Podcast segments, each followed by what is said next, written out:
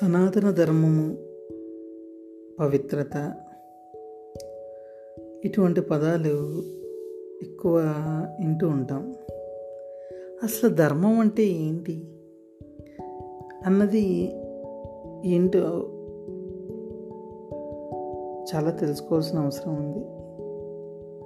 మరి సనాతన ధర్మము గొప్పది అని ఒక పేరు పెట్టి మరి సనాతన ధర్మంలో సతీ సహగమనము భార్యని లైవ్గా చంపటము మరి కుల వ్యవస్థ ఇవన్నీ సనాతన ధర్మంలో ఉన్నవే కదా. మరి ఇట్ల గురించి ఎందుకు మాట్లాడరు? మరి ఆ సనాతన ధర్మంలో ఉన్న తప్పులే కదా ఇవి. ఇవి ఒకచోట జరిగింది కదా. త్రూ అవుట్ ఇండియా మొత్తం అన్ని ప్రాంతాల్లో జరిగింది. మనిషిని పుట్టుకతో వేరు వేరు చేసిన ధర్మము నిజంగా గొప్ప ధర్మం ఎలా అవుతుంది? ఎందుకని ఈ మధ్యన ఈ పదం ఎక్కువ మాట్లాడుతున్నారు? నిజంగా ఇప్పుడు బాగుందా వ్యవస్థ? పూర్వం బాగుందా? ఈరోజు కొంత కుల వ్యవస్థ తగ్గటం వలన టెక్నాలజీ పెరగటం వలన మనుషులు తమ యొక్క నిజమైన తెలివితేటల్ని ఉపయోగించుకుని పైకి రావటం అనేది జరుగుతుంది.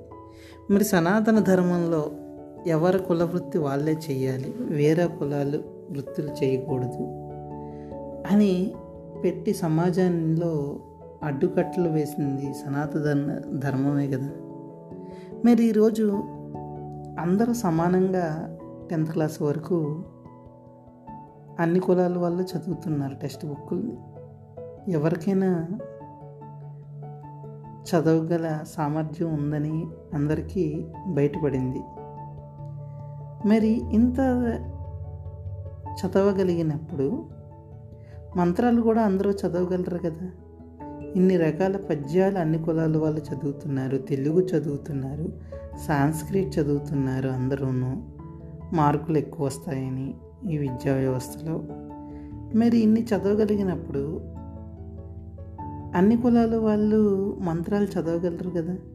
మరి అన్ని కులాల వాళ్ళు మంత్రాలు చదవగలిగినప్పుడు అందరినీ పూజారి కింద ఎందుకు పెట్టట్లేదు? మరి ఇది సనాతన ధర్మాన్ని పాటించడం ఇంపార్టెంటా? దేవుడి దృష్టిలో అందరూ సమానం అంటారు కదా? ఏకం సత్ విప్రహ బహుదా వదంతి. దేవుడు ఒకడే. కానీ రకరకాల మంది రకరకాలుగా మాట్లాడుతుంటారు. మరి అందరిలోనూ దేవుడు ఉన్నాడు అంటారు అహం బ్రహ్మాస్మి. మరి అందరిలోనూ దేవుడు సమానంగా ఉన్నప్పుడు మరి అన్ని కులాల వారు దేవుడి పూజించుతున్నప్పుడు పూజారి కింద ఎందుకు కొన్ని కులాలు మాత్రమే ఉండాలి? మిగతా వాళ్ళని చిన్నప్పటి నుంచి ఒకటో తరగతి నుంచి నేర్పించండి. అన్ని పిల్లలకి అన్ని కులాల వాళ్ళకి. ఒక కాంపిటేటివ్ ఎగ్జామ్ పెట్టండి. అప్పుడు పూజ గుడిలో తీసుకోండి. అలా చేయాలి కానీ కొన్ని ప్రాంతాల్లో కొన్ని ఊర్లలో ఒకటే కులం వాళ్ళు సంవత్సరాల తరబడి గుడి కట్టింది వాళ్ళు కాదు. గుడి కట్టింది ఎప్పుడో పురాతన కాలంలో ఎప్పుడో రాజుల కాలంలో కొంతమంది కట్టారు. కట్టినప్పుడు ఇప్పుడున్న కొన్ని కులాల వాళ్ళు మాత్రమే దాన్ని ఎందుకు గుడిని అనుభవించాలి? ఇది వాళ్ళది కాదు కదా వాళ్ళు కట్టింది కాదు కదా ఇది? వాళ్ళే ఎందుకు పూజ చేయాలి? అందరూ పూజలు చేయొచ్చు కదా? మరి ఇది ఏమి ధర్మం ఇది? ఇటువంటి ధర్మం కరెక్టా మరి? అంబేద్కర్ గారు రాజ్యాంగంలో రైట్ టు ఈక్వాలిటీ అని క్లియర్గా మనం రాసుకున్నాం కదా అందరూ సమానమేని.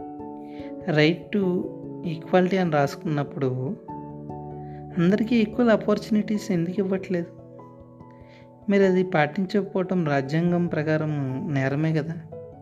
మరి దీన్ని ఎందుకు అడగట్లేదు జనాలు? ఎందుకు అడగట్లేదంటే అది తప్పైన జనాలు అది కరెక్టే అని అనుకుంటున్నారు. అది తప్పని కొంతమంది ఇంటలెక్చువల్స్కి తెలిసిన వాళ్ళు బయటికి చెప్తే ఎక్కడ ఇబ్బందులు ఎదుర్కోవాల్సి వస్తుందో. ఎందుకంటే అధికారం అనేది ఇప్పటికీ కూడా కొన్ని కులాల చేతుల్లోనే ఉంది. సో ఇది భయపడి చాలామంది ఓపెన్గా చెప్పరు. కానీ ఇదైతే చాలా గొప్ప తప్పు. కులాల వారీగా పూజలు చేయటం అనేది తప్పది. ఎందుకంటే అది ఎవరి బిల్డింగ్ వాళ్ళు కట్టుకుని ఎవరి కులం వాళ్ళు కట్టుకుని పెట్టుకుంటే పర్లే కానీ అప్పట్లో కొన్ని వేల సంవత్సరాలు వందల సంవత్సరాల క్రితం అన్ని కులాలు కలిసి గుడిని కట్టడం అనేది జరిగింది. మరి కొన్ని కులాలే ఎందుకు దాన్ని పోషించాలి? మరి మిగతా వాళ్ళకి ఎందుకు ఇవ్వరు ఆపర్చునిటీస్ ఇది ఇప్పటికి కూడా జరుగుతున్న గొప్ప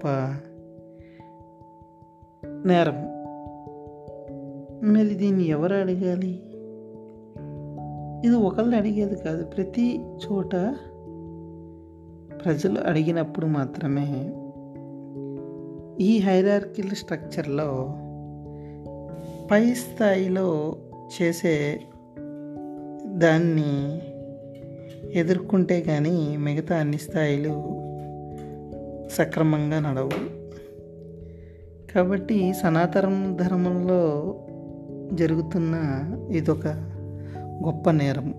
కుల వ్యవస్థే కాకుండా ఇది కూడా చాలా తప్పు. అందరికీ ఆపర్చునిటీస్ ఇవ్వాలి. అందరికీ సమాన అవకాశాలు ఇవ్వాలి.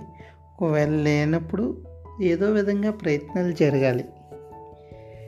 కానీ ఇట్లా చేయటం అనేది చాలా నేరంతో కూడుకున్నది. भारत माता की जय।